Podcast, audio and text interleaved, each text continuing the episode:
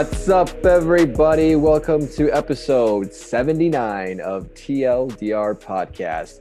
We got James, we got Tradon. We're in for another great episode. We're talking football, we're talking hockey, and we're talking a little bit of sad stuff with my top threes. We're talking top three players that got hurt in their career that you wish didn't get hurt. You got to see a full potential of their career. Those are the guys that we're going to be talking about at the end of the podcast.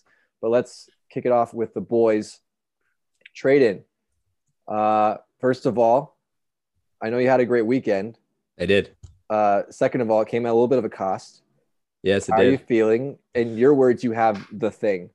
Yes, I have the thing that seemingly everybody else on the planet has right now, um, except for James. except for And me. James and Tyler. But um, I think you know I've come to the realization that it's that no longer are we th- like at the beginning of this whole thing back in you know March of 2020. We I didn't know very many people, if any, that had it. Now it's like you, you can you can probably find a second degree of someone who has has this thing, and it's I think it's now becoming not not a matter of if but when.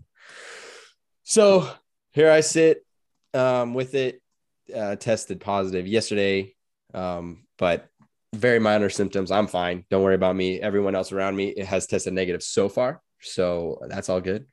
Um, I told I told uh, Kylie that of the four people that we of that were us hanging out with her parents and, and her and myself, I'm probably the best to get it because I don't have to go into work. Um, I'm not old. I don't have to Oh, deal with any of that. So I'm like the best person to to have it. If any, if you know, it's never good to be sick, but you know, I'll take it for I'll take one for the team. All right. Well, we appreciate you doing that for us. Uh, I believe you're the first member of this podcast that has gotten the thing. So, congratulations. Oh, no. James says no. Who else got it? Uh, you know, the other guy that's not here with the mustache, monotone voice.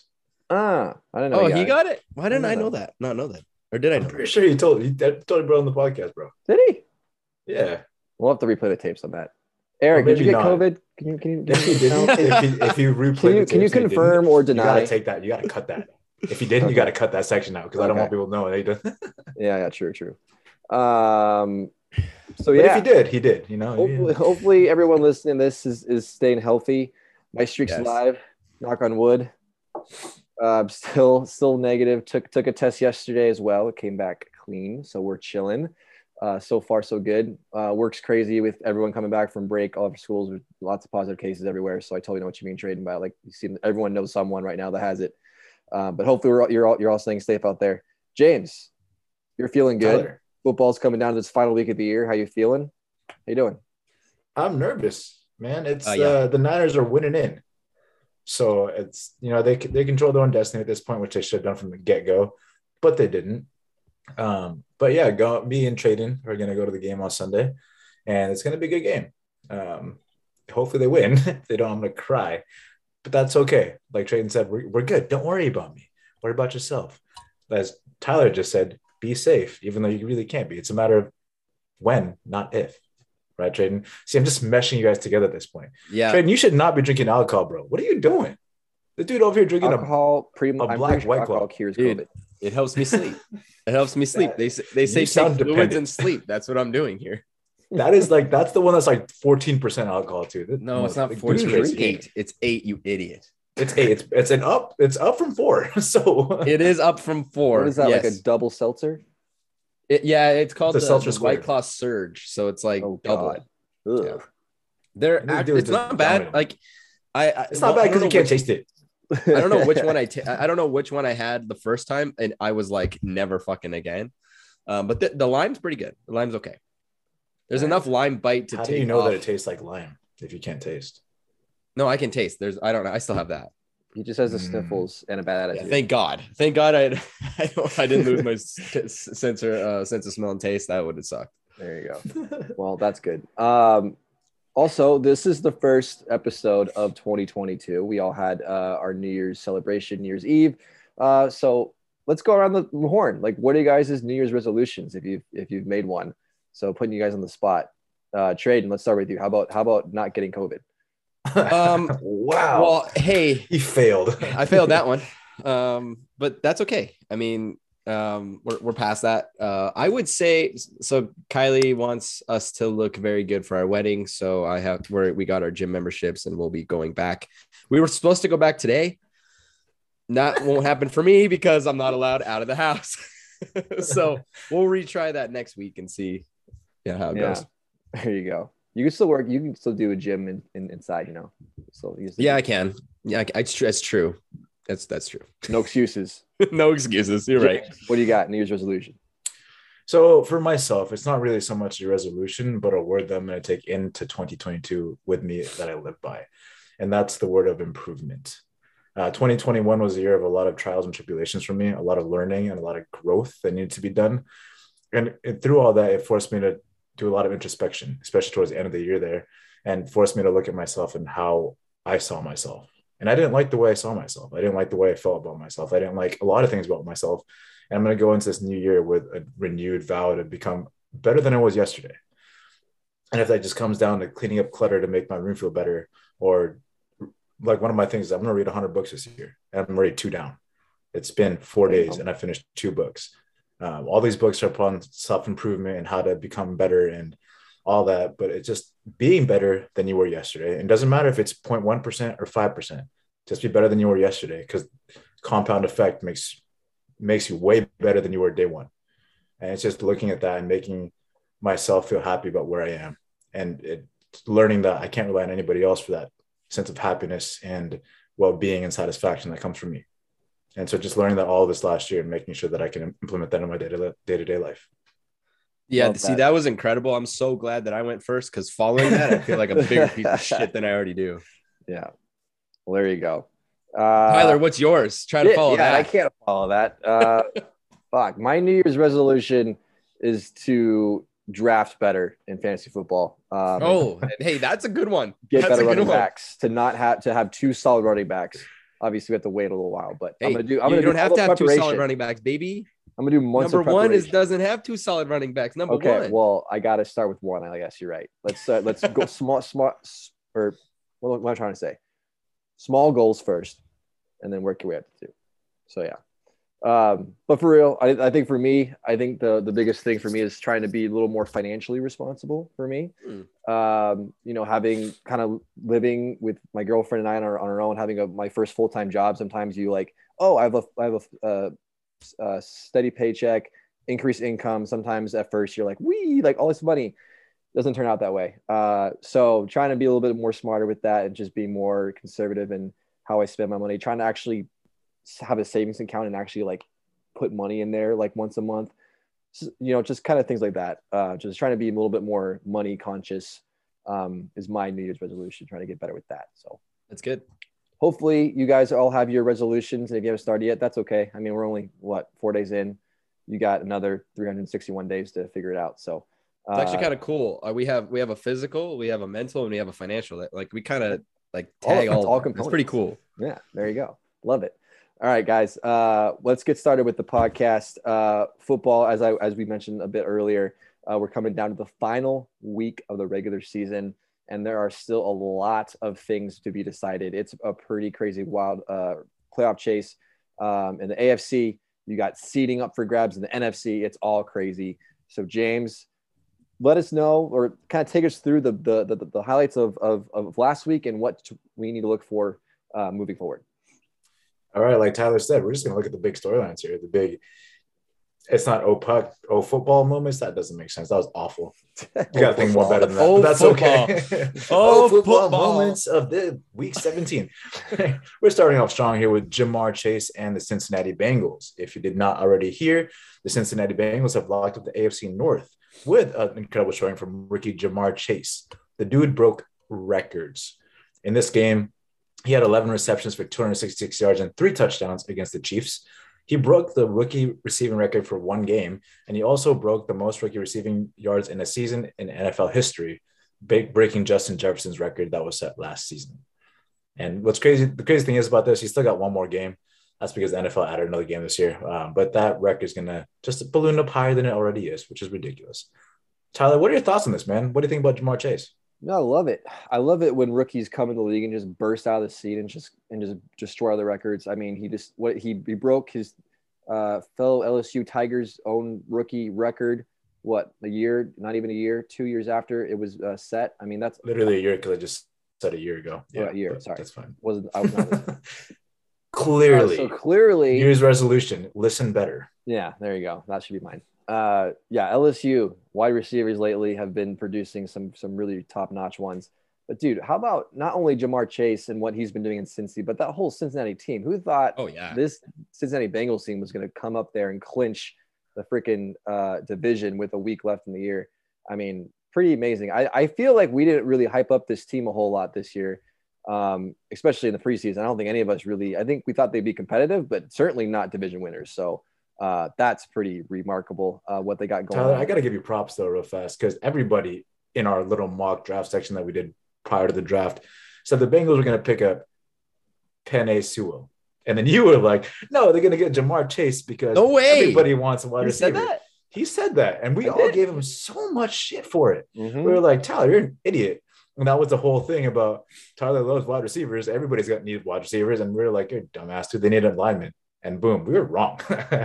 Ja'Marr Chase was the right pick. So props to Tyler on that. I should be. Ja'Marr It's Chase funny. It's funny because what's funny about it is that is that Joe Burrow has looked really good this season.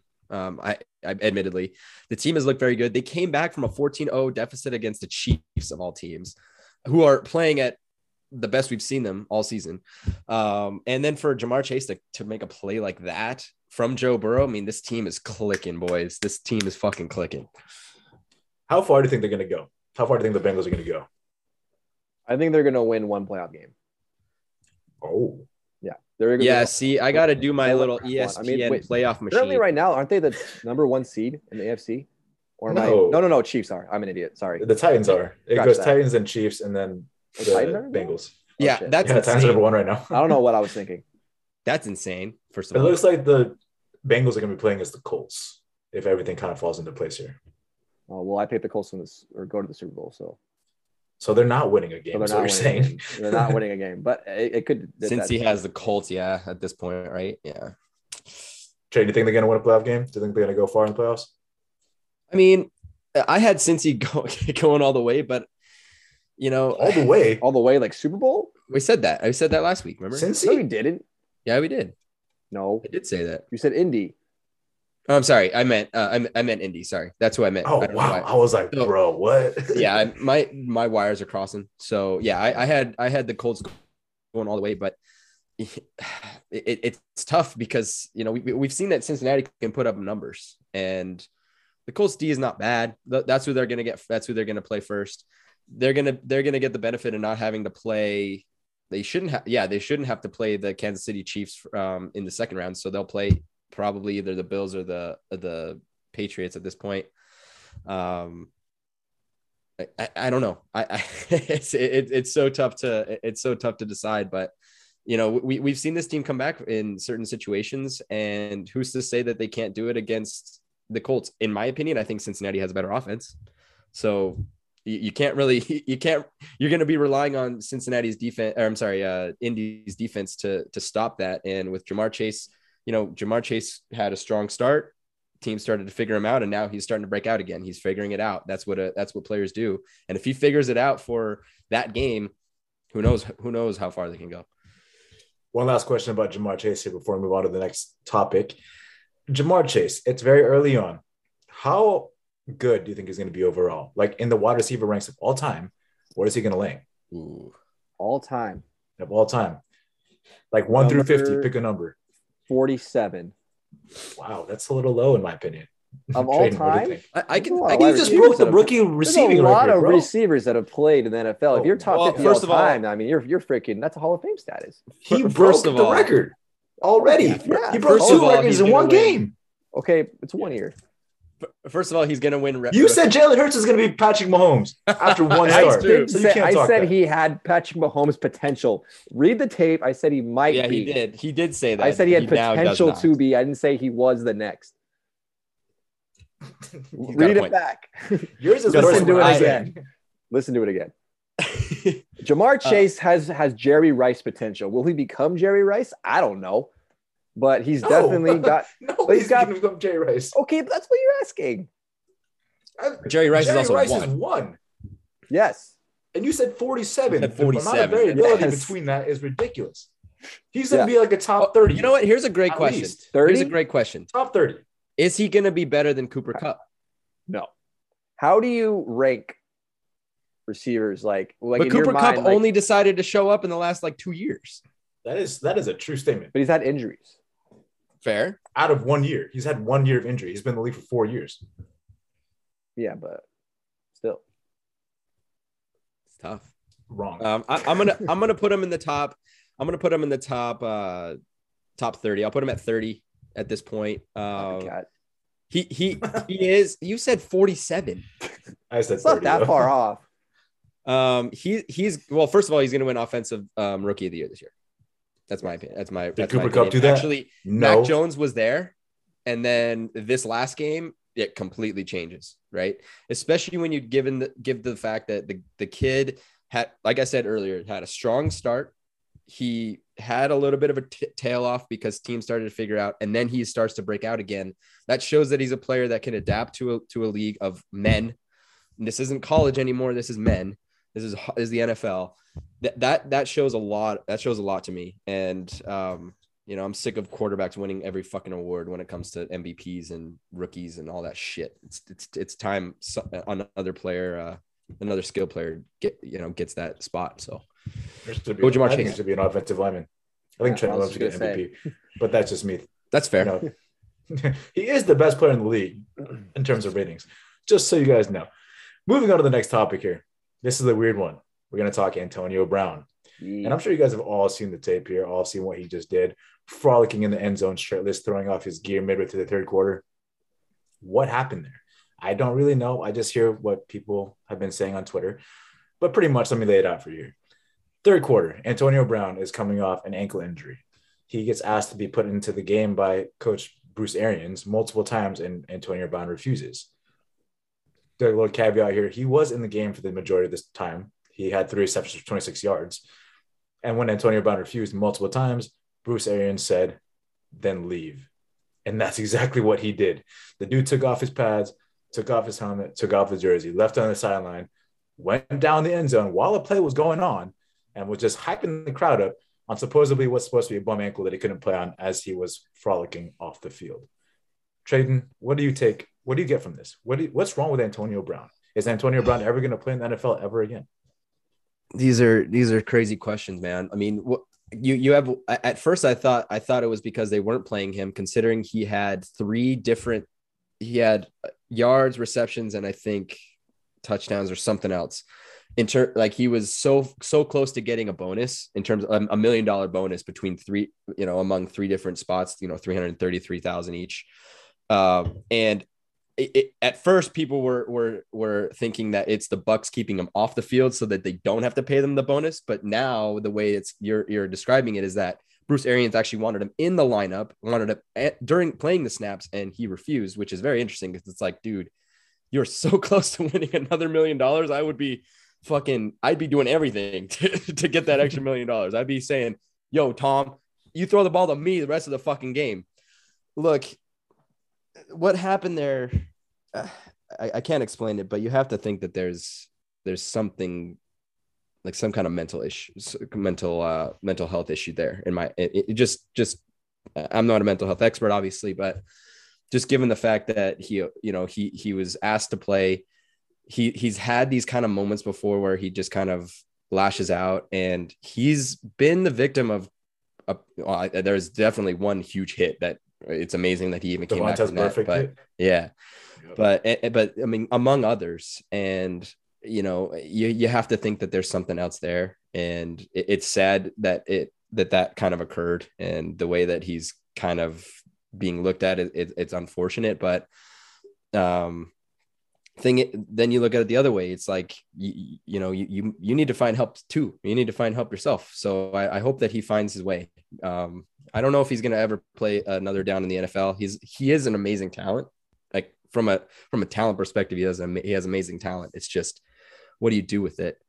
Um i thought that i thought that tampa bay was you know tampa bay took a took a gamble on him and it seems like it didn't pan out as well as they thought. Um it's unfortunate because i mean Bruce Arians wanted him out there. He they were they were willing to pay his extra million bucks if he just met those milestones. He was so close, so fucking close. He was so close. Um, and for him to storm off like that, it's like, dude, th- there's some there's, there's just got to be something there, right? Um, and that's and that's the sad part. And, and Antonio Brown, I hope you find, I, I hope you find help, whatever that is, or whatever you need. Um, I hope you can find it.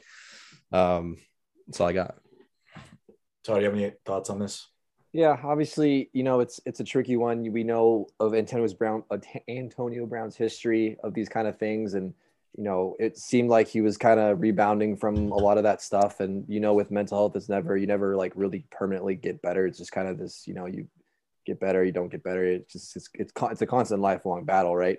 Um, but either way, like that kind of behavior, you know, just kind of isn't acceptable. You just can't do that. You can't just leave your jersey and just walk out on your team in the middle of the game, especially when you're at the time where they were losing that game pretty big to, against a team that was not supposed to be beating them.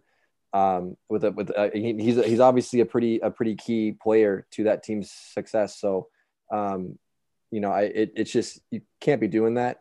Um, it, it it's hard to watch. You know, for me, I just a lot of people are making fun of it or you know whatever. I just it, it's just sad to me just to see that happen, um, and just annoying it's just like you know like you know how you know how can this stuff kind of happen um, so it's definitely there's definitely a lot more layers to it than people realize so i hope i hope people kind of see that like it's not as simple it's just a guy got pissed off and started off the field like there's there's a lot of layers to this um, oh, yeah. so i hope i hope that he does get the help and i hope he does well but yeah i mean just unacceptable you can't be doing that shit but um yeah just kind of just a sad thing you know like i like i i personally root for people I, I I love comeback stories. I love when people, you know, kind of kind of that rags to riches kind of thing, you know. And it seemed like for a while Antonio Brown was completely lost, and he seemed to be finding his way back. To so to see him kind of fall again for me was painful to watch. I think that was kind of my initial response now, to that.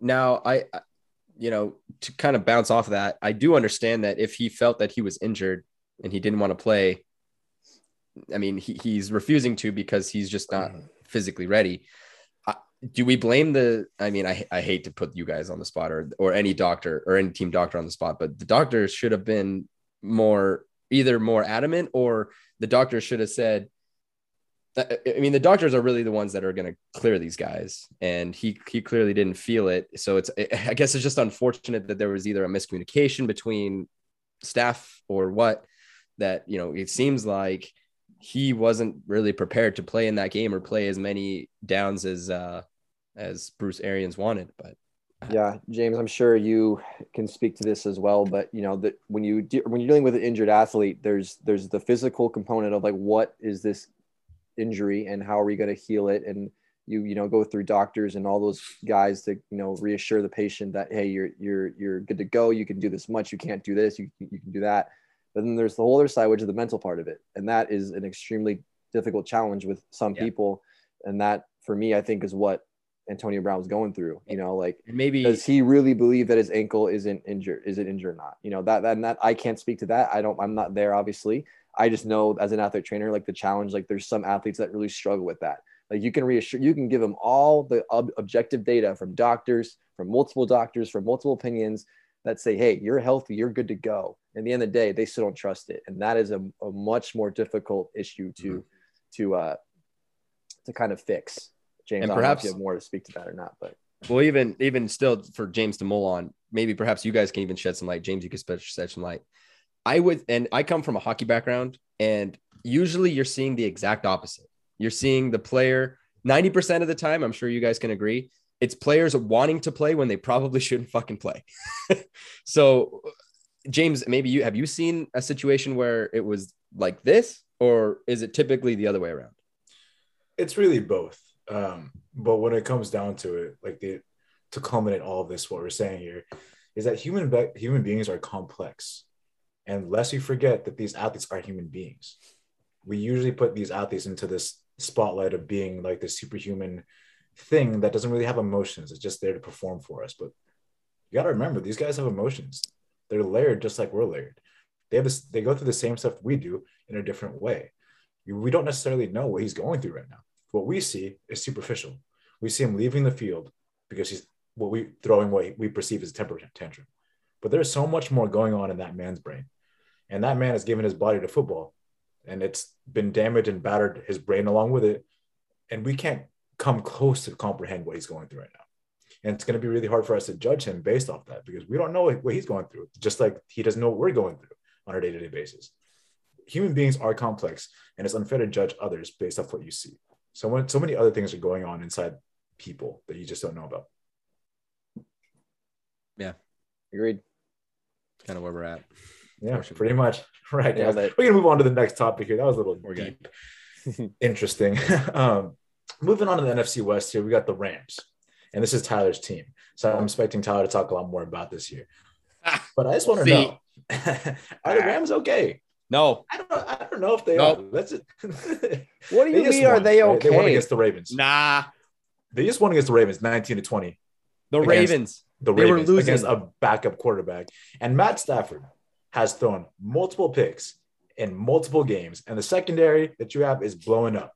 Matt Stafford threw two picks last game against the Ravens. In the last seven games, he's thrown 11. He's only had two games in the last seven games where he hasn't thrown a pick. In other games, he's thrown multiple picks, up to three picks in a game. And on top of that, on the defensive side, you got Jalen Ramsey and Taylor Rapp going at it. That can't be good. That's your cornerback and your safety. They got to be on the same page to make this work. Tyler, are you worried? No, I'm not fucking worried, guys. Oh my God. chill. Everyone needs to calm down. Yes, I- okay. Matthew Stafford has his issues. He's been turning the ball over like it's nobody's business. It's bad. It's not good. Okay. He needs to figure that out. He needs to lock it in, but we know he can't. He's Matthew Stafford. It's not like this is some rookie quarterback that we're worried What do about. you it. mean we know he can? He played for the Lions and had a season where he won zero games. He played. That's the Lions. This isn't the fucking Detroit Lions. This is the LA Rams. This is a much better football team than the fucking than the fucking Detroit Lions. If he's That- as good a one. quarterback as you say he is, he would have won at least a game on his own. Matthew Stafford, as I said, I'm not going to make excuses for the turnovers. That that needs to get better. He's he's got to, especially come playoff time. You, you you can come back against teams like the Ravens, like the Vikings, and and and, and make that happen because his team is good and that defense, that, that that Rams defense is looking good as hell these these, these last few weeks, and they're the reason they won that game on on, on Sunday. It was not Matthew Stafford. So. Matthew Stafford has got to figure it out. Yes, I agree. And I'm am I a little worried about Matthew Stafford? A little bit. I am. I'm not gonna lie to you. Especially against good, go especially a good. being like, super worried. I'm not. I'm not super worried. I'm a little worried. Okay, uh, Give me a number. Like from 110, Yeah, one to 10. 10 Like- being very worried. like six. Cut him.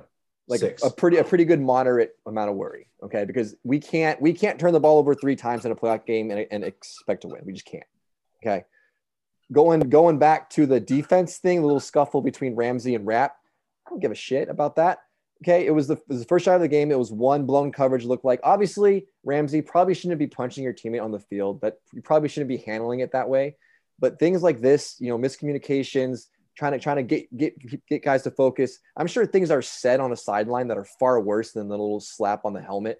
Okay, so everyone needs to call. I don't. I'm not worried about that at all. That that defense locked it down. They didn't allow a single touchdown, a, a single offensive touchdown that whole game. They've been looking super good. I'm not worried at all about this Rams secondary. I'm not worried about the Rams defense. I'm not worried about that little scuffle in terms of it, you know, affecting chemistry or whatever. Sometimes brothers fight. It happens. It's a competitive, emotional game. Things go down during the football game. And you know what? That happened. They flushed it. They came back together and they locked it down. And they're the reason that that they won that football game. So that side of it, I'm not worried at all about the Rams. The, the, the Stafford issue, a little bit, a moderate amount of, um, amount of worry. He's got to figure out not to turn the ball over. He's gotten away with it two weeks in a row where he's you know turned the ball over three times. Cannot happen moving forward. It just cannot. But other stuff, I'm not worried at all. Rams are fine. We've won five games in a row. We're about to clinch the division.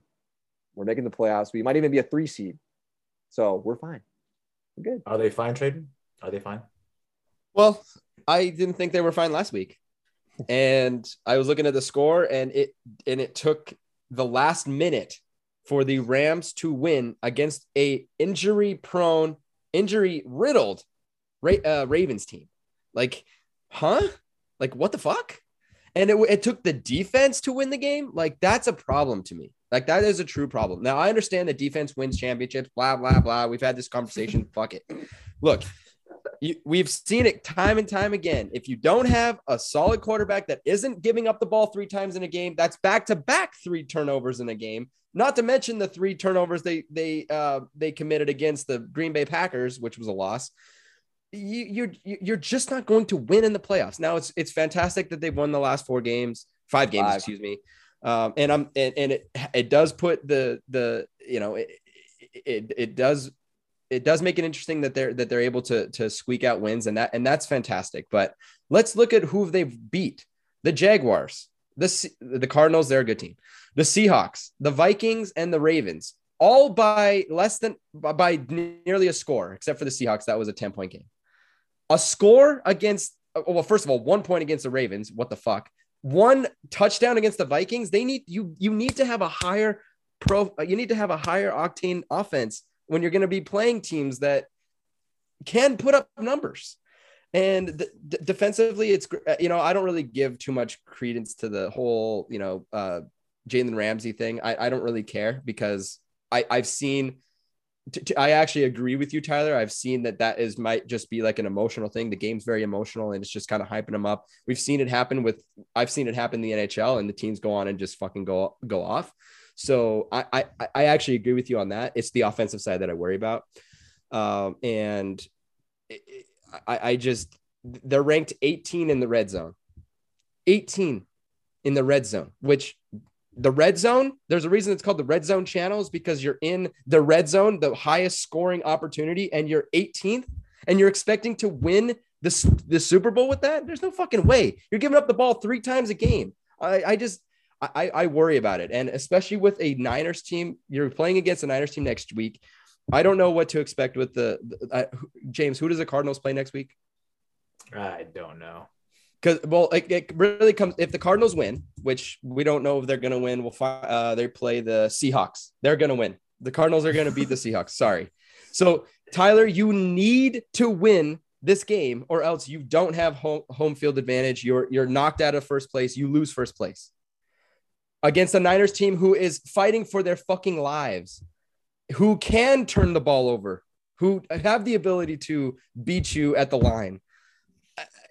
I, I, I would be worried. I, I'd be worried. I, I'm not going to say you're, you're, I mean, obviously you made playoffs, but I would be worried because you're playing teams that can put up numbers. Now, I'm not saying that the, the, the Niners can put up a lot of numbers, but once you get to the playoffs, you do play teams that can put up numbers. And um, you need to be able to, you, at some point, you need to be able to outscore it. Now, your defense is going to stop some, but you still need to be able to outscore it. And if you give the ball, if you turn the ball over to teams like Green Bay, they are going to fucking destroy you. You turn the ball over to teams like Tampa Bay, they will shove it down your fucking throat every time. I agree with you. I agree with you. So if, unless you figure that out, you're fucked. and and actually, you know what? Given given the fact that, and I will stand by what I said last week, the Niners will win on Sunday, and the Cardinals will win. You will not be in first place. That's that's gonna that's you will not be first place in your division. I'm gonna stand by that. I, I mean, in Tyler's book, though, in Tyler's book, he doesn't give a shit about home field advantage. He's like, if they make the playoffs, they make the playoffs. And that's exactly what he said last time, which I don't agree with whatsoever because home field makes all the difference in the world. Tyler, you obviously never played football before because you have no idea what home field is like. Last thing we're going to talk about here. I mean, I haven't played football. It's going to be very quick, very, very quick. We're going to talk Trey Lance. I just want to hear your first impression of him and if he's going to be a starter in the week 18 game, the must win game against the Rams. Tradon you first. Oh man. Trey Lance. Trey Lance had a great second half.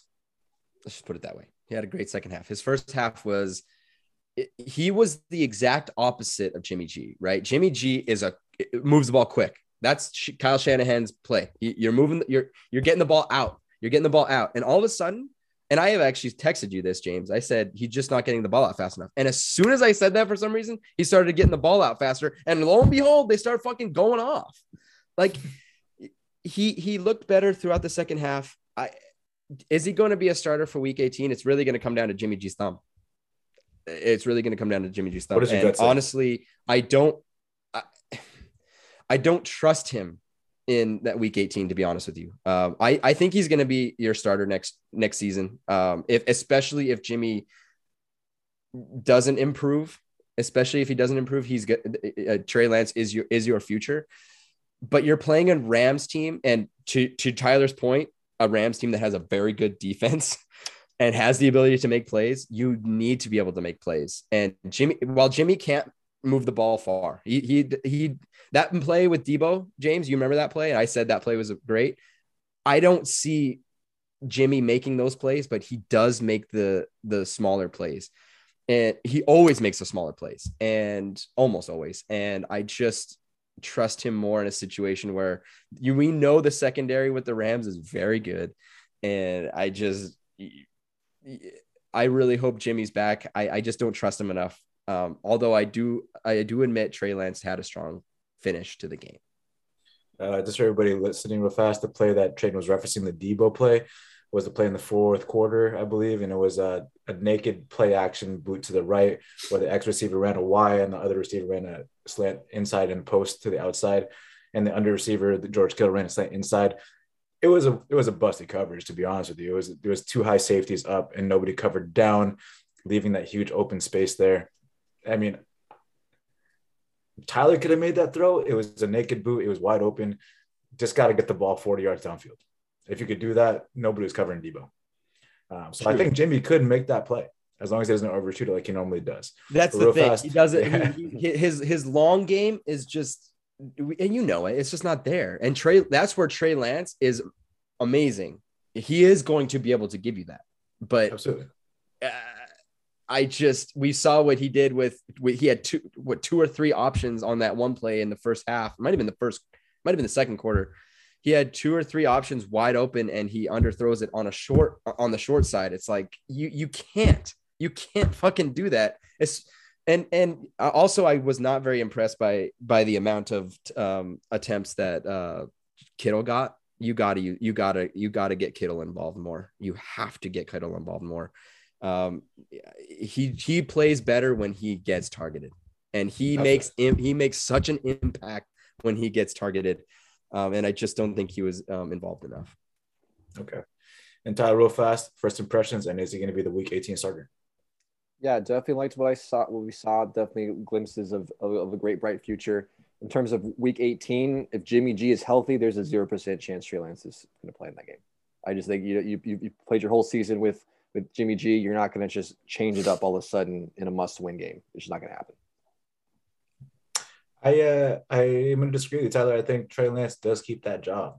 Wow. Jimmy G's time in San Francisco is over, and as Tyler Tradon had mentioned earlier, it's going to come down to the fact that he think Tyler Tradon, sorry, thinks that Jimmy G could potentially come back as a starter next year, and that's as also a zero percent chance. The plan was always to have Trey Lance sit out a year, and then usher him in for the next season. Jimmy G's big contract of 25 mil per year is off the books now. Um, so Trey Lance is going to be the starter from this point going forward. He's the future for the Niners. Wow. And that concludes. And and you're wait, wait, wait, wait, wait, wait. That's that's crazy though, because of of all of all the people on this planet, I have never ever ever seen a bigger Jimmy G apologist ever in my entire life. And you're saying that he's not going to play next week. Is uh, now I I agree that he won't play if his thumb's not good. But for him, for, for you to say he's going to go on for the playoffs, that's crazy to me it's the same as the same thing when um, Alex Smith went down and Colin Kaepernick took his job. You got to ride momentum, and this was a huge momentum win for the Niners against the Texans. And Trey Lance needed more time to grow and mature, and you saw that in the first half. He was he was a rookie. Like it took him a while to figure it out and get comfortable with what he was doing. Ride him out until he starts doing bad. Keep him in. You, you you're okay with the risk. You're not playing the Texans. You're you're playing the Rams. Yeah, I understand, but I believe that Kyle Shanahan has the ability to manufacture a game plan that will defeat the Rams because Sean McVay's Kyle Shanahan's little brother. Yeah. Sean McVay learned everything he knew from Kyle Shanahan. So I'm pretty sure there's a way that Kyle Shanahan will figure out a way to get this to work. Because even before Jimmy G got there, the Niners were still killing the Rams with freaking CJ Beathard and Nick Mullens. and of course, Trey Lance is surrounded by a better team and is better than CJ Beathard and Nick Mullens. True. So I'm not too worried there. It's the Rams. The Niners own the Rams. I, I am gonna love being in that game. Uh, that game on Sunday is going to be absolutely amazing. Of and, and for those of that don't know, James and I will be two fucking rows from the field on that game, assuming my symptoms go away. Um, but they will. Um, and and this game, like, dude, I, I'm I'm gonna try and keep like a I might even bring my GoPro so I can keep it in front of me to watch to keep an eye on James the entire fucking game because he's gonna go fucking nuts, dude. I'm telling you. I'm losing my voice. I'm gonna be like Tyler on New Year's after doing Yeah. all that we, karaoke. we may guys uh, this this podcast came out late this week we may if james loses voice we may be m- skipping another day next week it is a possibility. It is possible. Yeah, you're, you're gonna use the the uh, computer voice to talk for the podcast. or the TikTok voice. Yeah. All right. Well, that wraps up the NFL segment. Um, it's a good one. Thank you, James. Uh, it's kind of fun to talk about. You know, we t- we talk about fantasy, which is super fun, but it's definitely fun to kind of at the end of the season talk about you know the playoffs and the actual teams going on. So it's always a, a good little shift there. Um, Tradon. Are you ready for some hockey? i am All right. Well, when we come back, we're gonna do that hockey. With health concerns on the rise, it's as important as ever to keep your people safe. Dimer isn't another BS COVID company. They've been developing their tech to kill germs and save lives since 2014. Dimer's original UVC products have won them partnerships with some of the best technology companies in the country and earned them a spot on Time Magazine's Best Inventions of 2020.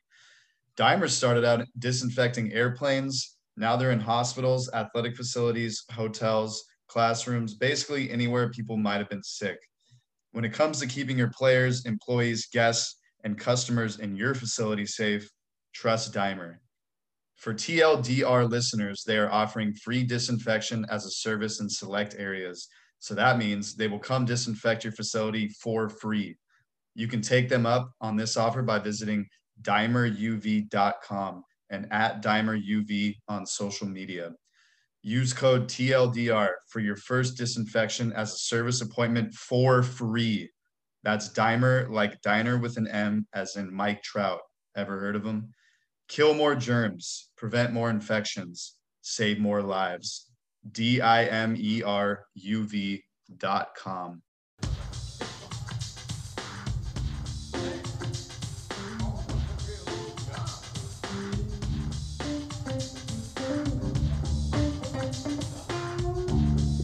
Welcome back, everybody. Uh, Tradon in the in the uh, little break here said that this this particular hockey segment is going to be fun. So i guess I'm excited for a change of pace because uh, the other hockey segments have been super not fun. So I'm excited to see how you're going to do this. good to know I, i'm i'm glad you i'm, I'm glad you're telling me this now like Yeah. jesus um look so we're just gonna go through some fun stuff, kind of similar to James. We're gonna go through some uh, some interesting things that happened in the NHL. We're gonna start. You know what? We're gonna start with the with the probably the biggest story of the week this past week, um, and that was at the Kraken Canucks game. Um, uh, a Seattle Kraken fan who is a a medical student, in fact, she sa- well seemingly saved the life of of the equipment manager of the Vancouver Canucks as you know she was sitting she she, she was sitting I, I guess behind the Canucks bench. And she noticed that there was a abnormal looking mole on his neck. And she in her notes on her phone like typed out the mole on the back of your neck is possibly cancerous. Please go see a doctor exclamation point and put it towards the glass so that he could read it. He looked at it and he didn't think at first he never thought anything of it, but asked his wife what what how it looked, and she's like, "Oh, it looks a little abnormal." He went to the they went he went uh I guess the team doctor or or whoever um um removed it. They did a biopsy and, and in fact was cancerous. It it was just cancer. Uh, it, the cancer was just on the top layer of skin, so it didn't even penetrate any further than that. But it's just an amazing story because you know this is a this is a student that was just at that was just a kraken stu- uh, kraken um, fan student at the at the game that noticed this told him uh, showed him about it. He got it removed and he doesn't have to deal with any of the crazy stuff that could have ended his life down the down the road. Um, he basically said you know it, it's not like sh- it's not like he was brought out of a burning building but he was he was brought out of a burning that a building that was slowly burning. And if you and if you wait too long it could have been it could have been really uh really terrible and the best part of it was this gal nadia popovici i believe that's how you pronounce her last name um was awarded a $10,000 scholarship for medical school um, as a as a token of their appreciation Damn. Um, Th- Vancouver and Seattle, both teams basically awarded her the scholarship. You guys, the reason this is so amazing is because you both are, you know, part of the medical team of of sports teams, respectively, um, and you guys kind of live for keeping athletes, um, you know, the best that they can be and keeping them keeping them healthy. And I, I, James, I just want your thoughts on this whole story. Like, what are your thoughts on this story? it's just so crazy the amount of things that had to happen for this to happen. Like everything had to fall into place for her to be there and see that and have the wherewithal and the confidence to do something about it. Because there's a good possibility she could have been wrong and been been like, "You're an idiot. What are you doing?" And there's a good possibility that he wouldn't listen, and he did, which is great. And like they both had courage in this situation. Uh, for the equipment manager, it was the courage to actually look at that and respect it and then go to the doctor and see what he thought about it. Because a lot of times when you're faced with something like this big you're kind of afraid to go to the doctor because you're like i don't want it to be something serious. And yes it's counterintuitive to think that. But people avoid going to the doctor because they don't want to hear something they don't they don't want to hear something serious. And he had the wherewithal and the composure and the confidence and the courage to go do that. Potentially hear something bad. He did that. So good on him. And good on nadia for shooting her shot essentially she had a knowledge base because she went to medical school and she did what she wanted she did what she needed to do and was compelled to a good samaritan to help out somebody else in need regardless of what it could have cost her. And it and like she didn't expect $10000 coming her way. She was just doing this out of the goodness of her heart. And so i'm proud of her. She's going to be a great physician one day because she has the heart of she has a great heart and is generous and is knowledgeable. So good on her. Love that, Tyler. Any any thoughts on you from you on this? You know, you guys are you know part of the medical staff, so this must hit harder for you guys. Yeah, I mean, two two emotions for me when I heard when I saw this story. Um, the first one was uh, terrifying because I think just melanoma and that type of cancer for me is like such a scary one because there's really no signs and symptoms other than seeing it, and if it's in a place you can't see, then there's this thing slowly growing on you that you can't see that could potentially end your life. I, I had an uncle that passed away from this, so it really hit close to home. Any any anytime that someone has this um, condition, um, so I have a like a pretty visceral response anytime I hear that, and it's something that I personally I'm always checking the mirror, making sure I don't have anything crazy because I got a family history of that. Um, so first of all, scary, just because thinking of like what could have happened to him if you know Nadia wasn't around to actually help him. Um, so that's scary, first of all, and then two, just inspiring because as as James mentioned, for the her not only to have that knowledge is one thing, but to actually see something and act upon it is a whole nother level of of, of inspiring and uh, humans just looking out for other human beings that we really need to see more of that.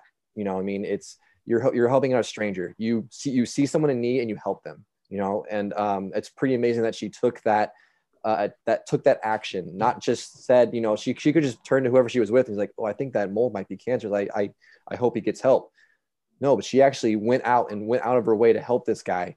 And that action right there is truly inspiring. And it's something that I hope that if I see a stranger like that and I have the knowledge to be able to help them, that I can be able to act upon that. And it definitely helps me, you know, hopefully do my job better, not just with my athletes, but with just strangers. You know, if, if I ever am in that situation, you know to be able to act upon that and to know that you know and have the confidence and to have the the heart to help a fellow human even if you have never you don't even know their name so um yeah those are those, are just my two uh, kind of reactions to that story Yeah, I I absolutely love this story. Um, it, it is truly amazing, and it, this may be selfish what I'm about to say, but this is this is my opportunity to take a jab at the Canadian government, who have completely stopped all fans from being in the in the building. If Seattle had done the same thing, that guy would have never found that. So, Canada, consider bringing your fans back in the building because this take it from a guy who has it. It's just a common cold right now. So fuck you guys because uh and thank god and thank god that nadia was there and she did the she did what she was compelled to do and what she has been training to do and what an amazing story and canada get your fans back um anyway let's move on uh let's move on um the winter classic the winter classic happens every year um luckily we it, it went on without a hitch although it was insane considering the temperature it was the third coldest outdoor event in in sports history, at least North American sports history, and the coldest uh, Winter Classic in NHL history um, between the Minnesota Wild and the St. Louis Blues. Um, the St. Louis Blues absolutely just looked amazing in that game. I don't know if you guys saw. Um, they absolutely just pooped on pooped on the Wild in their own home. I would say home barn. I guess you could say it home barn because it's you know their home outdoor rink, six to four. Honestly, the score really did, wasn't indicative of it. Um, I, I, really just wanted to get your guys' idea of how you guys think it went. Um, luckily, with all the COVID stuff, I think that the NHL was so focused on making sure that this happened because they were they had full forty thousand or a little shy of forty thousand, like thirty eight thousand and change uh, fans there. Um, this is a very big revenue driver for the NHL. It's their marquee game for the regular season. Um, very similar to, to Tyler. You remember the, uh, the the the Field of Dreams game. If they if the if the Field of Dreams game happens every year, that's the same thing. Like the, this is their marquee event for the NHL, and it happens on every single um, um, New Year's Day ever since 2008, um, except for obviously last year. Um, so James, I don't know if you caught any of it, but what were your thoughts about it? Last year, it was the one in Lake Tahoe, right? It was, yes. Which yeah. okay, which, so that's crazy. It's yes, a complete it opposite. Yeah. Last year in Lake Tahoe, they couldn't keep the ice from melting, and this year they couldn't keep people from not freezing. Freezing. Yeah, like it's it was ridiculous. I mean, I saw the picture of um, the defenseman for the Blues. I don't even know his name, but the dude with a beard but he was like sweating and the sweat was frosting on his beard. Was that Ryan O'Reilly? Riley and O'Reilly. He's yeah. is he defenseman? He could be a center. He's that forward actually. Yeah, okay. Um, but it was it was disgusting and also weirdly entertaining at the same time. Absolutely amazing. Yeah, like salt and sweat and nutrients and sodium and stuff just sitting there frozen on his beard. Ridiculous. Uh, the game itself, as Tradon said, wasn't indicative. The score is indicative how good it was. I thought it was great. I thought it was a lot of scoring. I mean, as a casual, as Tradon so valiantly pointed out, I'm a casual NHL fan. Six to four, great. The Blues, Jordan Kyrou, two goals to assist. He played out of his mind. Um, absolutely insane. But as a casual fan, you love you love offense, especially if it's not your team, and that's what you go to watch. Uh, I'm glad I wasn't there. You'd have to pay me actually a decent amount to be out there because I'm, dude. I love the cold, but when it gets that cold, I'm uncomfy. I'm very my my toes freeze off. I, I I don't know what I would do, man. Would I be paying attention to the game? Probably not. I'd be sitting there trying to warm up and try to shiver and stuff and just trying to make things work. Um, I can't imagine it was that great for the guys who weren't playing because they're just sitting on the bench waiting for the shift to start to get warm, freezing. Um, but I wasn't there, so I wouldn't know. On TV, it was fantastic. Loved it. Um, Tyler, so this game had so a very similar or going off of what James said last last season we were in Tahoe and it was just too warm where they couldn't keep the the uh, the ice cold enough to you know really run the game right. This season they actually had to heat the rink up because it was too cold. The ice would have cracked. It was that cold. um, and, like it was, and on top of that, they had heaters in the penalty boxes, in the players' boxes and and they were saying that guys like so usually you sit on the bench but usually but it sounded like guys were getting in front of the bench where the heater was so that they get their ass and their and their legs nice and warm. Um tyler i don't know if you caught any of it but um what were your thoughts about it? I mean uh, the, the game se- honestly the game was much faster than i thought I thought the game would be much slower than it was, but um, I just want you to get warm, bro. What do you? I think mean? yeah, people are just trying to get just play the game and go home, you know. but I loved it. I I, I love these outdoor uh, games. I like that it's, everywhere is a little bit different. You know, you get different. Obviously, I mean, the parallels from last year this year is like completely polar opposites, as uh, Jim uh, as James mentioned. But you know, it was cool to see all the snow around the field. Um, goalies wearing beanies. I mean, that's fucking awesome. Like, gotta love that. See that shit. Um, yeah, I mean, I always love the, the, these winter classics. I like that they all have their own kind of unique flavor and twist on them. Um, I mean, this is why hockey isn't played outdoors, and that's why we have a controlled indoor arena, so that because it's just so much effort to keep that ice in good condition. Um, it's really insane. I, I think when they played the one at uh, Levi Stadium with the Sharks and Kings, I watched a documentary about it, how they were how they had to keep that ice and just all the time and effort that goes into keeping that ice at the perfect temperature and all that stuff, especially in a, in a warmer climate like California. it's crazy. It, and so um, it's it's it's definitely really impressive. So everyone that was on the the ice, I call it the ground crews of baseball, but maybe it's called the ice crew for, for hockey. Uh, props to them because that that that's quite a feat to uh, to to pull off. My one critique about the outdoor games, the one thing that I when I'm watching it that um, I would like to see more of was is fans a little bit closer to the rink. I understand that you're trying to make Yeah. the whole thing seem bigger with the stadiums and all that stuff, but I'm not saying it has to be like a full arena where it's everyone's close. Maybe just having like a section around like a kind of like almost like a horseshoe shape kind of around the ice because I miss seeing the the fans on the glass and the reactions when goals happen because you like you you watch it happen and you see the players reaction but i think part of what's fun about either being at the game or watching on tv is seeing the fans react. And you don't get that with outdoor games. You just you don't see that part of it. So i would like if i if i, if I had to make one critique for for nhl maybe add somehow add a section where you, where you still have that you know like for like the, the lake tahoe obviously you don't want a whole grandstand blocking the the, the whole uh, scenery. And you I, I i like the fact that they have the the the big signs out there when you're watching it on TV and, and the snow and stuff. So I'm not saying in that area, but maybe in a, where the cameras aren't where you're watching it, you know, kind of on the backside of it, putting in a section of fans up on the glass, I think would be super cool. Um, just to, so we you still have that kind of close knit uh, fan reactions that I think is what makes for me what makes hockey super fun to watch. Uh, yeah, I, I I actually agree with you on that one. I think I think it'd be better to see fans up close. Um, and but here I'm gonna give you guys a little bit of a curveball. I want you guys are both huge. Um, one of you is a huge football fan. One of you is a huge baseball fan. Is there an iconic field or that you would like to see the next NHL game, James? Soldier Field in Chicago. I think they've played one, but they they're due for another. Candlestick, even though that's gone. Ooh, I like that. But it's, it's- it's a little gone now. warm, but I like Yeah. that. What about you, Ty? Well, they've done Dodger Stadium. Um, I think they've done Fenway before, unless I'm Yeah. mistaken. I'm pretty sure. Have they done Wrigley Field? I don't know. So Wrigley Field would definitely be probably you know up top three most iconic ballparks. It is the it is the oldest ballpark in America. Uh, in Chicago in the wintertime. I mean, it's good, definitely going to be cold enough. So Sounds like it um, was in 2009, so we're due for a redo. ah okay. So I don't I don't remember that, but um, off the top of my head, those would be the top three for sure. Um, yeah, I mean, it. I, I I love, but I I would like to see something more kind of like with with the Lake Tahoe one, but maybe just go to a different cool scenic area, like outdoor area, not necessarily. you guys should look up. Um, stadium, uh, but it's called. You would have to build the whole stadium, but look up Lake Louise. It's in. Um, it's in Canada, but it just north of Calgary. It- But- but it's in actually Canada, iconic because fans, most so because well, you'd have to build out sta- a stadium. Um, but that's an iconic. That that's where people go to literally play pond hockey. It's frozen over most of the most of the winter, and it is stunning. Um, so if you guys have a chance to look at that, mine. This is a this is actually a field that is in between many teams. Toronto could play, Detroit could play, Chicago, uh, Minnesota. It is the most probably the most iconic football stadium in the in the uh, NFL, and that is Lambeau Field.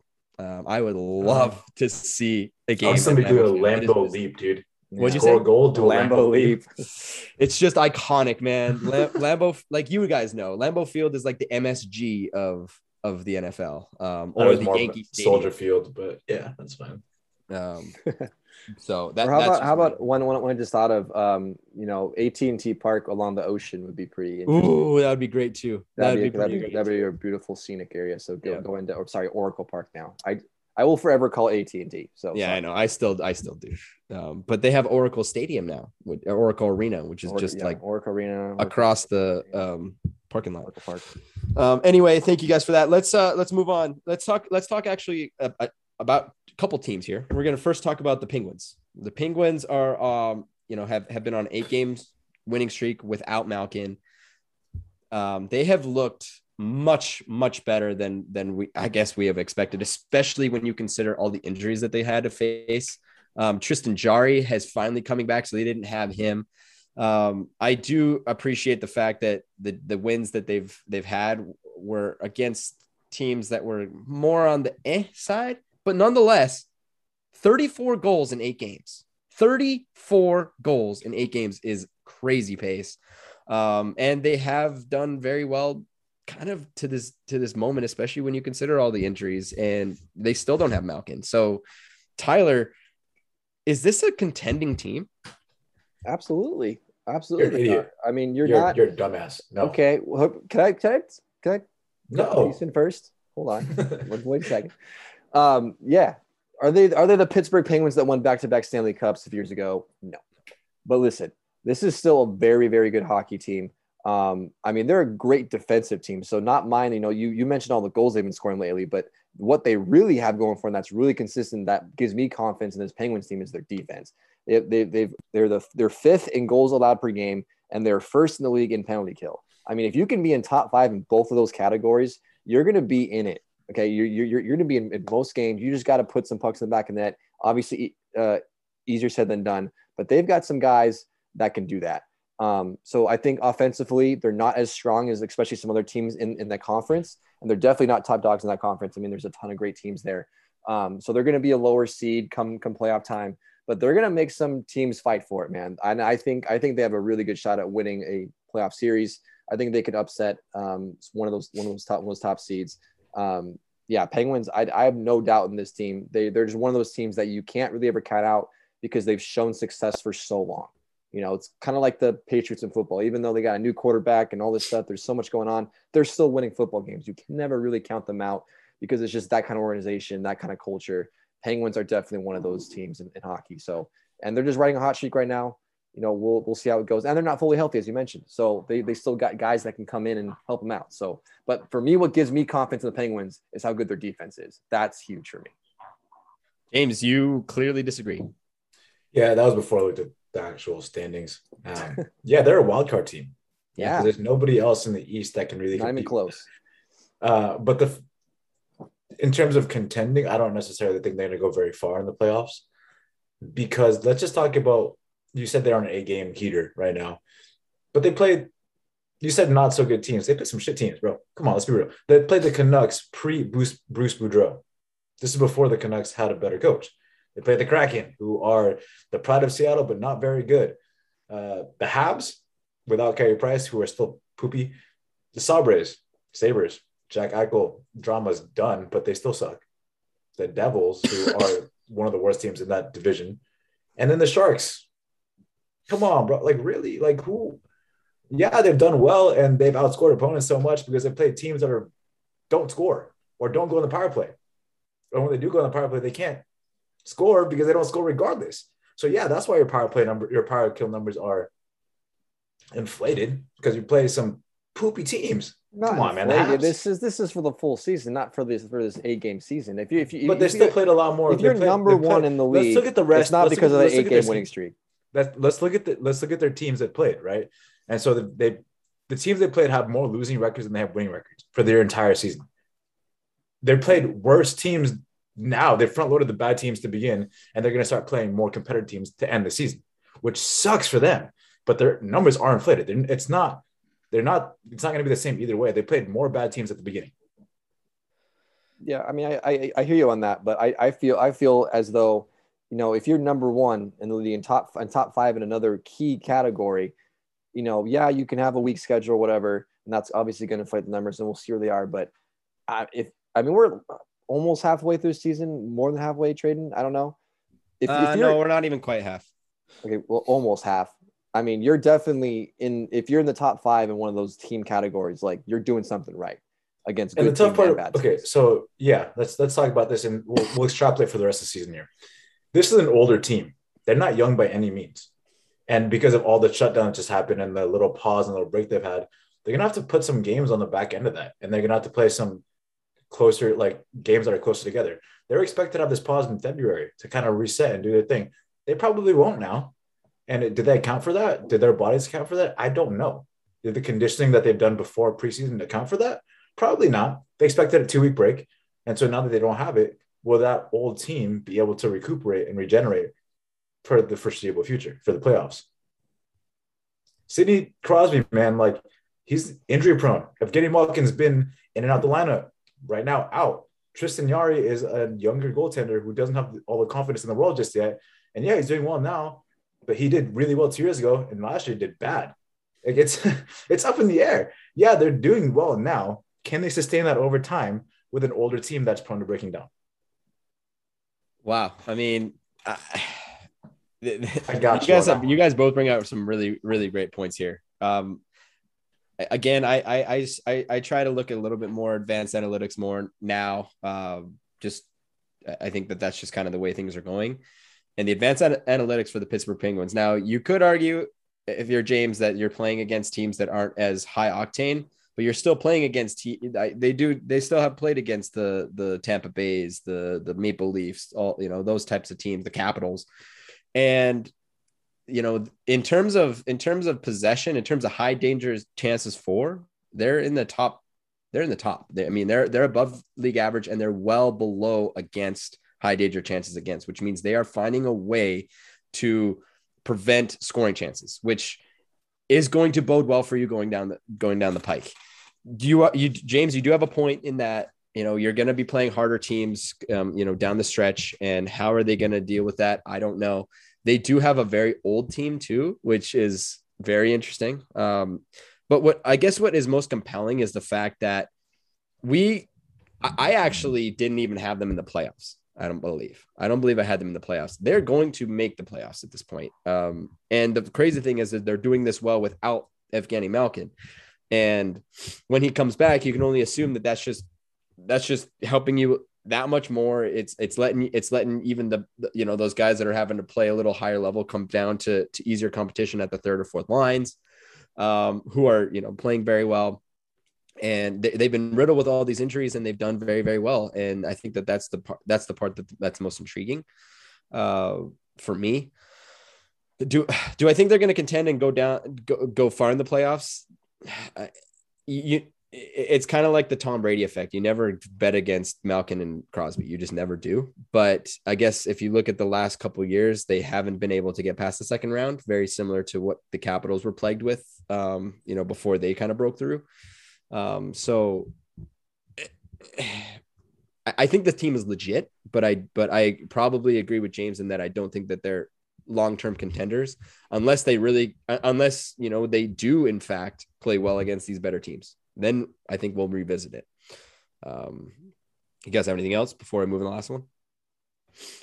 Dallas Eakins of James's um, Anaheim Ducks isn't signed this past year and is helping make this team look very interesting. It's actually changed my mind 180 degrees about this guy. Um, considering I did not like him um, at his tenure at the at, with the Edmonton Oilers, after doing some research, I probably was a little premature with my um, thoughts on that. Um, James, I'm going to ask you: Is this guy a? Is this guy going to get an extension? And B, is this is this guy a Jack Adams candidate for you? Uh, I'm gonna answer the second one first. The Jack Adams candidate. I'm gonna say no. Is he gonna get an extension? Time will tell. Um, he needs more time. He needs to prove himself more. This is his first time as a head coach that he's actually done well. And this was pre-break, before the COVID break had just happened. Since the break, they haven't been doing well at all. They're 0-2 and 1. Like they they don't look good. They look slow. They look sluggish. The mark of a good coach is how do you respond to that adversity and what adjustments do you make to make your team successful. Through three games, he hasn't done much. He was kind of riding on the coattails of their momentum and playing well as a team and team chemistry and just rolling forward with that and using that to his advantage. That momentum has since stopped. It was just out of nowhere. The season stopped, everything stopped. Going back at it, he's got to get this team to become better again. He's got to get this team to play at the same level that they were playing at before. And he hasn't proved that. I mean, right now they're winning against the Flyers 2 0, but it's the Flyers. Like the Flyers aren't a good team. Um, I think they lost to the Kings, who aren't a good team either. So that that tells you all you need to know right there. Hey, Uh, always through, Easy. always too much out there. uh, Dallas Eakins needs to do better in the upcoming weeks to show that he actually got what it takes to be a coach in the NHL without riding momentum, without doing all, without just kind of riding the coattails of his team. Because right now is when he's needed the most. He's got to provide his team with motivation or line changes. Just do something, make adjustments to make this team as good as they were pre-break or better.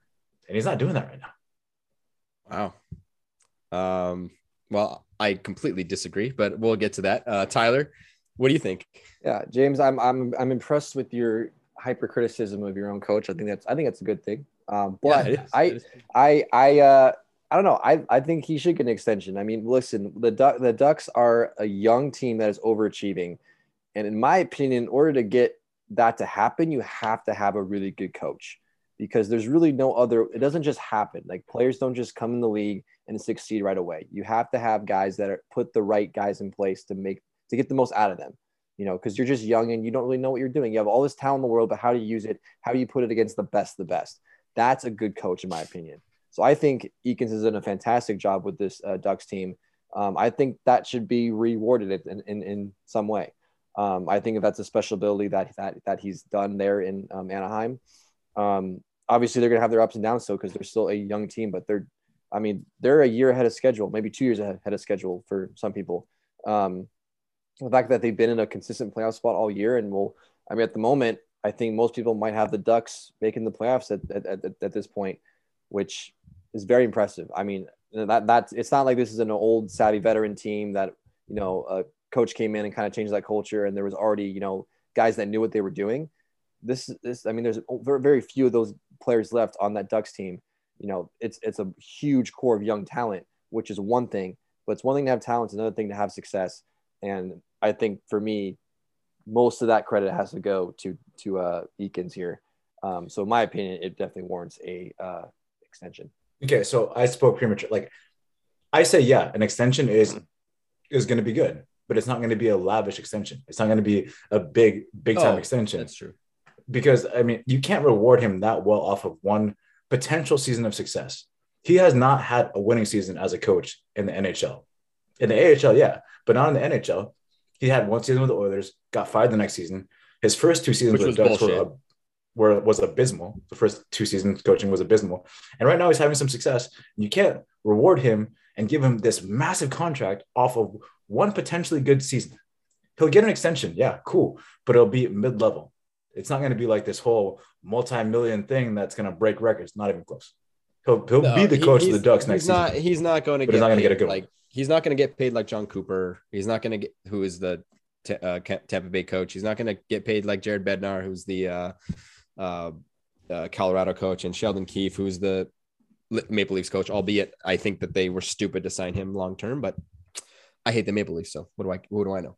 Um, in terms of the Ducks, dude, we there's nobody on this podcast that expected him to be this good. It's just they just did not. And he also on the on top of that, his GM, his former GM, did absolutely fucking nothing for him.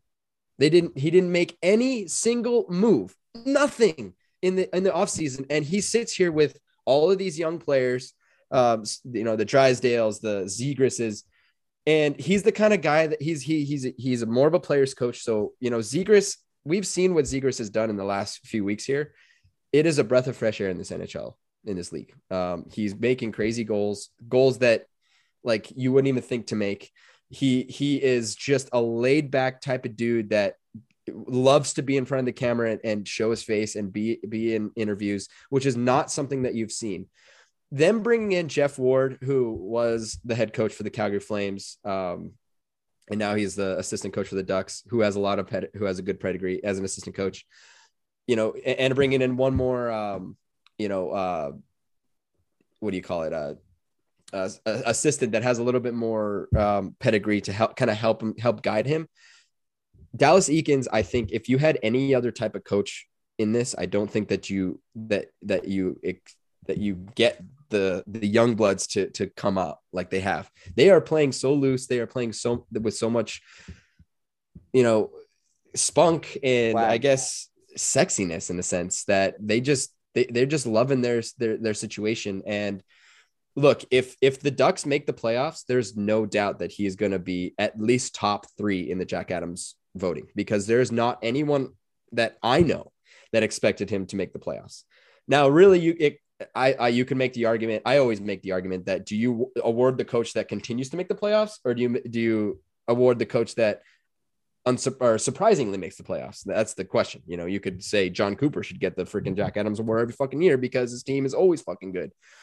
Um, Dallas Eakins, in terms of what happened in Edmonton, I think now that I've done a little bit of research, I think it was bullshit. Um, I think he did not get his his opportunity. The only thing, James and Tyler, that may stop him from getting a contract extension, even though I think he deserves one, given the given what he's done, is that you guys is that James. I don't believe that you guys have have p- picked a GM yet, and the GM is going to come in and he's going to reevaluate everything, and the GM is going to want his own coach, especially if if if um, Eakins doesn't have a contract in hand.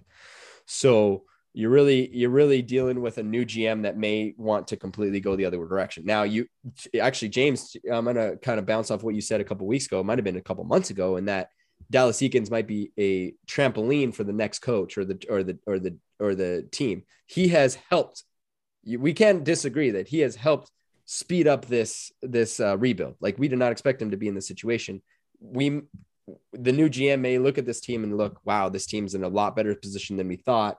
Maybe, maybe we now get a very experienced coach and we go for it now. Maybe that's the case. I don't know that that's the right move. I think that you need a little bit more. Uh, you need a little bit more grooming of your Zegrases, your Drysdales, and your Lundstroms. Um, and you're going to be losing guys like Getzlaf and and maybe even Rakell. So you might be losing some of those veteran guys. So you you so you have to kind of think about that. But Dallas Eakins is doing a very great job of of of handling and supporting the development of his younger players, which I think is huge. Those younger players are absolutely becoming the face of the franchise. And with with a coach that doesn't have his ability to to to connect with those guys, I just don't know that you that they look as great as they do. That's the only thing that I have to say about that. Um, but that is all I have to say with with the NHL. Um, it's been kind of blah because of this whole COVID thing. Um, hopefully by the mid to end of January, things you know we're not seeing games postponed, and we're going to be back to fucking normal. Who knows? We're not going to the Olympics. They shut down the the um, junior tournament, which was absolutely insane. So I don't know. I have a lot of negative feelings about that, but that's okay. That's okay. We're, we're okay. We're okay. Oh, and the Oilers suck. Fine. Oh yeah, the Oilers really yeah. fucking suck. Yeah, really. Suck. Oh yeah, yeah that that leaves that hurts. Yeah, the King, the, the Kings, I believe, are tied with Oilers now in the standings. So yeah, yeah. Thanks. Oh my god, love that. Um, yeah. So I mean, obviously, we had that little bit of break, but hockey is back now, so we actually have some games to watch, which is definitely a positive. Uh, so we'll definitely take that. Um, but yeah, definitely love love love love the hockey talk is always trading. Uh, when we come back, we're rounding out our third segment here. We're doing uh, another top threes for me, and we're talking about injured players that we wish they never got injured and we could see their full careers play out. We'll be right back.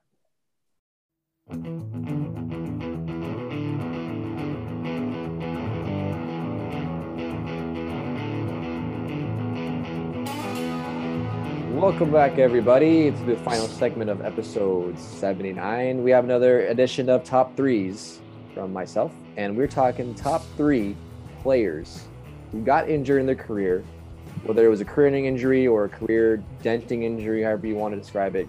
Injuries that we wish never happened, and we could see a full, healthy career out of these guys. I'm really curious to see what everyone's got. Um, also, got to give some credit. I stole this segment idea from Alex so I stole it from his little book of segment ideas, kind of like how in Elf when they find that little book of that dude's story ideas, and they're like, "Oh, we got all these good ideas." Basically, what I have, what I, what happened here. So, Alex, thank you for the segment idea. Uh, so, same as usual, we'll start with number three, go around the horn, work our way up to number one. James, what do you got for your number three? Number three, I have Andrew Luck, Colts QB. Um, he wasn't really, he got injured. Um, he retired after seven seasons because of recurrent injuries. He was 29 years old at the time. Crazy because he's a quarterback and quarterbacks play forever. Case in point, Tom Brady, who is like 45, and Drew Brees retired like 42. So he had he was well in his prime at this point, 29 years of age in the NFL. Um, he retired two years after he signed a six-year, 140 million dollar deal. So he's leaving a lot of money on the table there by retiring early. But he pretty much retired because he was like, yeah, the the pain of playing football and the rehab and the injuries is taking a toll on my life, and I can't. In order for me to enjoy my life, I got to take the thing that's causing the pain to go away. And he just up and quit football, which is I watched his press conference and it was like sad. Like the dude gave it his all. He was one of the most intelligent guys out there, one of the most caring, compassionate quarterbacks. He had a habit of congratulating people whenever he had when he got sacked or something, which was crazy. Um, but that's just Andrew Luck and who he was. He was a good guy. He was a good quarterback. He was a four-time Pro Bowler, and he led the NFL in touchdown passes in 2014. It's it's tough to see him just leave the game that early in his in his career. Yeah, I mean, I definitely think that that was one of the most recent ones that was just super shocking that I don't think anyone saw coming. So, and he was he was such a hyped guy. You know, he was just one of the guys that expected to be that franchise quarterback, kind of the next Peyton Manning for that Colts franchise. Unfortunately, just got it got cut short. Uh, Tradon. What do you guys three? I had the same guy.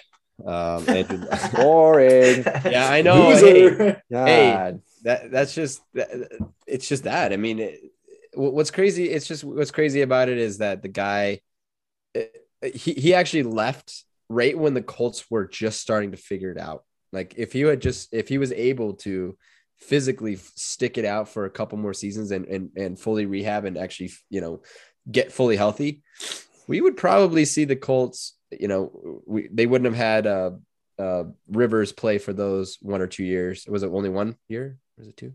Yeah, one year. One year. We, he would have played with a much better team, and they're they're even a better team now. Uh, we talk about it to this day. Um, I think he, he would have been a better quarterback than Carson Wentz, and who knows where they'd be. They might have been. They might have won the division this last couple of seasons. So um, it's just unfortunate because the time the timing of it was the biggest disappointment for me. Is because you know, as unfortunate as it was, he he was not only giving up a lot of money, but he was giving up the future of what the Colts are now. And I think that they they'd be better than they are now. Yep. Bummer. Uh, my number three. Bummer. I mean, you already, already talked about Andrew Luck twice, so I'm gonna. I, I don't have Andrew Luck as three. Uh, I'm actually picking a player who I actually never saw play in my lifetime, but a player who I think is every, everyone loves playing what watches highlights of Bo Jackson. Okay, one of the one of the greatest athletes of all time. He played both football and baseball. Um, he's his career got short with with uh, got cut short because uh, from football because of a, of a, of a hip injury. It's been really interesting to see how far he could have gone in both sports. Obviously, taking a playing both football and baseball at the highest level is going to take a toll on your body. But I would have loved to either see the full version of Bo Jackson in football or the full version of Bo Jackson in baseball. I think I think both are insane, insanely good athletes. Um, I think he, again, what he does when you, really, when you really think about it, what he did was insanely impressive. Um, but it would have been really cool to see a full career of both. Like, how amazing would that be, right? Um, so I think for me, Bo Jackson. I mean, the, the, the highlights to me still stick out of my mind, especially with the baseball ones where he breaks the bat on his head and he and he freaking runs up. He, he he catches a ball and like legit runs up the wall like Spider Man. I mean, like this dude was one of the most insane athletes um, that I think the world has ever seen. I wish I was around to actually watch it witness it in person, but you know, I, I, think Bo Jackson for me comes in at number three. Um, James, who do you guys two? If you watch basketball in the last like 30, 20, 30 years, you know who I'm talking about here, but I'm going to talk Tracy McGrady. This dude is best known for his play with the Raptors, the Magic, and the Rockets. Seven time All Star, two time NBA first team, three time NBA second team, two time NBA scoring champ, and he's currently an NBA Hall of Famer. The biggest thing about this is during his play, during his time, he was like Kobe's rival. Like him and Kobe were best friends, but he was the only person that could keep up scoring the way Kobe scored. He put up 13 points in 35 seconds. This dude was a machine. The tough part about this is, is that he never had a full season of playing because he always had back spasms. And towards the end of his career there from 2006 to 2012, injuries hit him really hard. He had back spasms, he had surgery in his knee and his shoulder, he had microfracture surgery. Out of 540, 574 games, he only played a total of 326. And his scoring averages dropped from 20, well over 25 points per game to 6.9 points per game this dude was hit hard by injuries, and everybody I know who watches basketball was always like, I wish T, T Mac was able to stay healthy all those years because it would have been great to see Yao Ming and Tracy McGrady face off against Kobe and Shaq time after time after time. But we, we weren't able to see that because T Mac injuries hit him hard. And it's crazy to think that if T Mac was healthy, he'd probably win a championship himself. This guy was that good. He was insane. He was a great talent. You could see it. He passed the eye test on so many levels. It's just unfortunate when injuries hit you and just take away your explosiveness, your speed, and your scoring ability. Tracy McGrady was the dude that was in uh, like Mike, right? Uh, That movie. Does he look high all the time? Because that's what Tracy McGrady always looked like. I'm pretty sure. I, Tradon, did you ever see the movie like Mike? I have not. Fuck. God damn it. Okay, we're gonna, we're gonna have to fact check fact that. check. Uh, because that was a, a, great movie. I can't believe you guys haven't seen that movie. If you haven't seen like That's Mike, your only recollection of T Mac? no, I'm just saying when I think of Tracy McGrady, I think of the basketball player. I also think of like Mike in the movie he was in. I, it was a great movie. It was one of my favorite sports movies. Uh, with with uh, Lil Bow Wow. yeah. Yeah. Yeah. And the shoes got tied up Yeah. on the light. Yeah. Yeah. Unless, yeah, I get you. Pretty sure Tracy great. McGrady was like the main guy in that. Anyway, uh, Tradon, who do you guys number two? Um, I, I I'm kind of weighing between two, but um, I, I'm gonna go with I- I'm gonna I'm gonna go with Eric Lindros. Um, Eric Lindros was a hockey player that played between 1992 93 to 2006 that to 2007. Um, he had 760 games played, which is about you know 75% of what he could have played. This is a guy that was a big dude. He was he was Mario Lemieux big. Like he was he he he commanded the ice. He was a force. Um, and he was a you know over a point per game player in the early in the early parts, uh, well over a point per game. He was almost at he was uh, he was over 1.5 at one point um, early on in his career, but it really took a took a dip later on in his career as you know the injuries started to catch up to him, and he he was riddled with many many devastating hits during an era that that was okay. I mean, you, you got lined up mid in in you know head contact was was not was not forbidden, um, and he and he he got lit up so so often, and it's really unfortunate because he he would have been a force throughout his entire se- his entire career. Um, he started out with Philly. Um, played a few games or played a few seasons in, in uh, New York um, and ended his career in Toronto and Dallas, uh, respectively. Um, he did. I I don't see him playing it. He hasn't played an entire full. He didn't play a full entire season. I mean, there wasn't one season that he played an entire season, which is very unfortunate for a player like that. Um, it's just it just sucks when you see these big guys that you know this is this is this is a guy that's 6'4 240 this is a big built guy um, and he just got completely punished. And um, and that's kind of what did him in. Um, and you know that he was a first overall first first round pick in 1991 and you know he, he didn't get the full at least a thousand games that you would have expected from a player like that. So that's my number two Never heard of that guy, but uh, great pick there. Uh, yeah, I mean, hockey injuries are always just just a major bummer. Um, so fact check myself, like Mike, uh, Tracy McGrady was in the movie, but he was not like the main dude. Uh, but the main guy that little Bow Wow kind of befriends and he plays basketball, the character's name was Tracy Reynolds. So I think that's what I'm thinking of. Ah, Played by Morris Chestnut. In case you guys, Yeah. in case you guys were curious, but there, there, but Tracy McGrady was in the movie, so I was not completely. well at, at least you and got the main that character's down. name was Tracy, so it's kind of like that's where my memory was. so it was Train's got that down yeah, Train's memories are mom's weird. is things. Tracy too. Fun Yeah. fact. Is it really? That's how you get his name, dude. How do you Trading it? Tracy and Gordon put together equals Tradon. Oh, Tra- oh, Tradon's name. I thought you. I thought you said Tracy McGrady's mother's name was Tracy. Yeah, I don't. I, I don't My know. bad. I knew that. Sorry. Whatever. Uh, Moving on. Uh, my number two uh, is Derrick Rose. Uh, obviously, I think, uh, yeah, he's just he's some back, he's some basketball bum. No, but uh, obviously, this dude dude. was one of the greatest point guards, you know, for a while there, you know, and uh, in an era of basketball where I was really watching basketball, you know, kind of the the, the, the Kobe, Pau Gasol years, you know, kind of that kind of that, that era of basketball where, you know, the Bulls and Derrick Rose were a, a, a, a force, and this dude was so much fun to watch.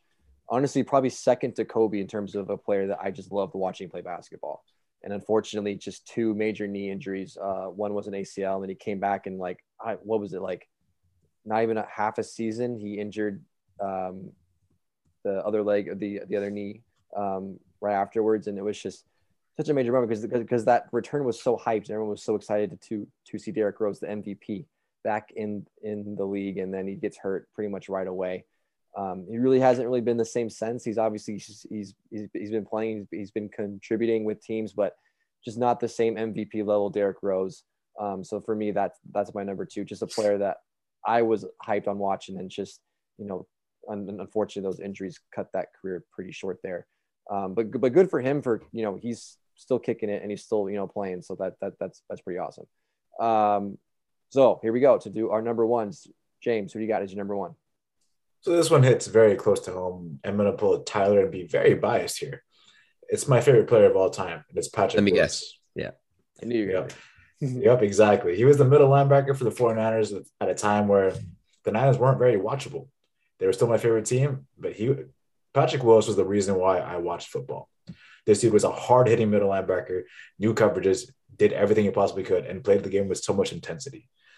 He retired after eight seasons in the league. He was 28 years old, still in his prime at a middle linebacker because Bobby Wagner is like 33 and he's putting up 170 tackles. So he's still well into his prime at this point. He was a seven time Pro Bowler. The only time he didn't make the Pro Bowl was in his last season when he played six games due to injury. Five time first team All Pro and a second team All Pro one time. He led the NFL in tackles twice in his eight year career.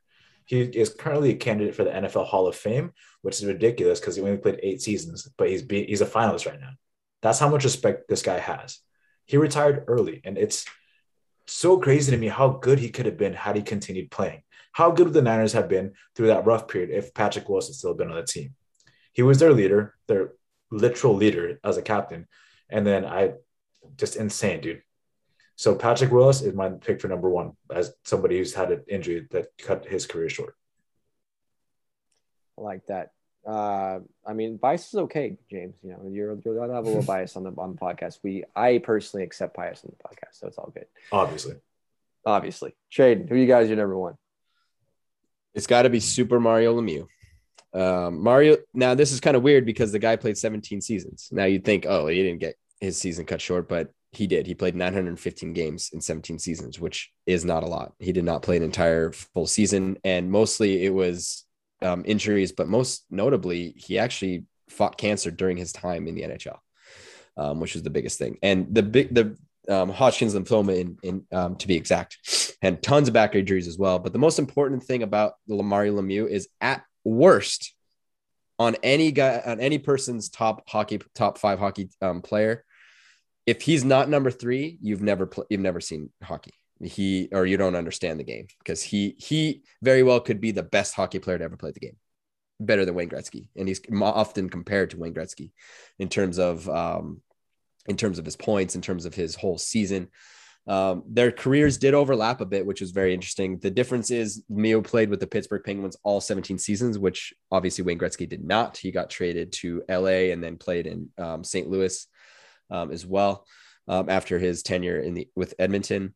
Um, the Lemieux scored 690 goals um, and 720 1723 points total over his 915 game season or I'm sorry, uh, career he had a better goals per game record than than Wayne Gretzky did.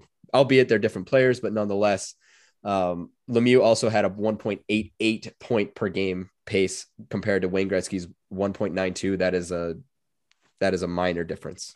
Th- these are both players that that were iconic to the game. They changed the game. Mario Lemieux also managed to bring his team a Stanley Cup in his tenure um, from a team that was just not figuring it out, even when he was there for many, many years. Very similar to a Connor McDavid Edmonton Oilers situation. Um, everyone thought, oh, Lemieux's not going to be able to do it, and sure enough, he finds a way to bring his team to um, team team a cup. One season, he was he, he was on pace for a two point six seven points per game in his in in, in uh, over sixty games, which is absolutely insane. I understand that the the the uh, the errors are much different, but this is a guy that if he had been healthy for his for the for as many games as Wayne was, which was you know a little over fourteen hundred games, these guys would have almost been the same in terms of points. That's how close these guys would have been. So, um, you know, these are both guys that are. I'm, I'm sorry, M- Mario was just a guy that you know. It, it's just very unfortunate that he had so many um, so many injuries and and um, and he had to deal with um, his radiation therapy for his lymphoma, but he came back um, underwent major surgeries, came back and uh, was you know was inducted in the Hall of Fame, no problems there. Um, and I just wish he would have been able to to play a full full career. Yeah, I mean, I, I think if you have any career statistic uh, that is that beats Gretzky, I mean, you're freaking phenomenal, and it, it is a bummer that he wasn't able to, kind of get that full full career in there. Um, but yeah, so Tradon had to leave the podcast, uh, so he's out. But I'm gonna finish with my, my number. Poop. Yeah, I don't know, but uh, he's not here, so he's not gonna hear my number one. So he's gonna, he's gonna listen to this later. But my number one is kind of kind of like the baseball equivalent to Mario Lemieux. I feel like what what Tradon just described, which and that is uh, Ken Griffey Jr. Um, this dude, I think if he didn't have as many injuries that kept him out of so many games in the in the second half of his career, we could be talking about him as hands down the greatest hitter of all time. I mean, this dude finished with 630 home runs. You know, that's you know less than 100 short of Babe Ruth's record, which some argue is the more legit record to Barry Bonds' uh, set, uh, 760 home runs. Um, you know, Bonds, Bonds and Griffey played in the same kind of around the, the same time. You know, Bonds obviously used steroids. Ken Griffey Jr. to this day has not been linked with any steroids, which arguably could be the reason why his records are not as are not as good. Um, so that's a very interesting uh, conversation and perspective to take on it. Um, but I think most people would agree that Ken Griffey Jr. probably had one of the sweetest swings and one of the one of the sweetest, most fun uh, hitters to ever play a great athlete all around, a great a great uh, outfielder. This dude was electric. Um, super super and and and he kicked ass in backyard baseball. This dude absolutely raked. So if he if, if Ken Griffey Jr. was not on your backyard baseball team, you were not playing it correctly. Um, so for me, Ken Griffey Jr. If he had if he was able to play, you know, I, I don't remember exactly how many seasons he played, but it was it was pretty much a, a full almost 20 year career. But a lot of a lot of those years in in the later half where I mean he probably played maybe a third of them to 50% of those games. So if he had that full that full career, I'd be really interested to see how close he would have gotten to that Babe Ruth record. Um, I think he would have definitely flirted with it for sure. Um, so to me, I, I, feel like Ken Griffey Jr. to me is my my number one. Um, would have loved to see that that that full career there. So um, all great choices, and let us know what your guys's um, uh, top three are, the, or you're, you're the player that you wish you could have seen a, a full career from. You know, when, when, when I was doing the, the research on these, there, there, there's a lot of them. A lot of them I didn't even really think about. Um, Sandy Koufax was one that I almost picked out of bias here. Um, I never obviously. Ice is okay, Tyler. Yeah, Ice it is, is okay. You know, I, I I did pick Bo Jackson, who I never saw play. Sandy Koufax is even further back than him. But if you really look at the stats, I mean, he retired at the age of 30, and I mean, he has records that are still hold for the Dodgers all-time pitching records, and that's with Clayton Kershaw. You know, kind of being the reincarnation of Koufax, so to speak. So, um, pretty crazy. So, I mean, it's it's it's unfortunate. You never like to see injuries, especially to these star players, and you know, thankfully, it doesn't happen. You know, to too many of these guys, but when it does, it's it's just it's it's a major bummer. So, um, kind of a saddish way to end the podcast, but uh, hopefully, you guys enjoyed it. Um, thank you for listening, tuning in to episode 79. Next week we'll be at 80 and we're getting, we're, we're, we're in the conversation and we're kind of seeing light at the end until for episode 100, which is absolutely insane. So we couldn't have done it without you guys. So thank you for helping us get this far. We, we appreciate your support. Um, thank you for listening. And guys, you know, we like tra- talk and trash to each other. Talk trash to us over on, on social media. What do we miss? What did what dumb shit did we say that you disagree with? Let us know. Uh, we would love to hear your takes. If you got ideas for segments, things we want to talk about, let us know. We're on we're on all the social medias except for Facebook, as I always like to say. So once again, thank you guys for listening. Uh, have a fantastic week, and we'll see you next time for episode 80.